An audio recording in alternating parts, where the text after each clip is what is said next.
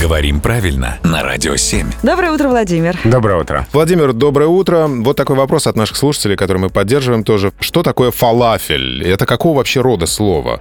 Э, Две порции фалафели или две порции фалафеля? Фалафель – хорошая вещь. Здесь не поспоришь. А, фалафель хорошая вещь, но, к сожалению, академические словари русского языка это слово пока не знают. Как это? А, не попало пока это слово в словари нормативные, поэтому у нас, получается, нет правильного и неправильного варианта, потому что нет зафиксированной нормы. Вот это да. А я была абсолютно убеждена, что фалафель э, это он. Это девочка или мальчик? Вот надо Но Ну, в разбираться. практике э, используется слово «фалафель», конечно, как слово мужского рода, и, скорее всего, когда слово «фалафель» попадет в словари, там будет написано, что это мужской род. То есть две порции фалафеля. Да, употребляется именно так. А если мы посмотрим в зарубежные словари, то есть откуда пошло это слово, там какой род? А все дело в том, что это слово из разных языков, разные языки э, Ближнего Востока знают это слово, это блюдо, да, и в иврите есть похожее слово, и в арабском языке есть похожее слово, и в других языках.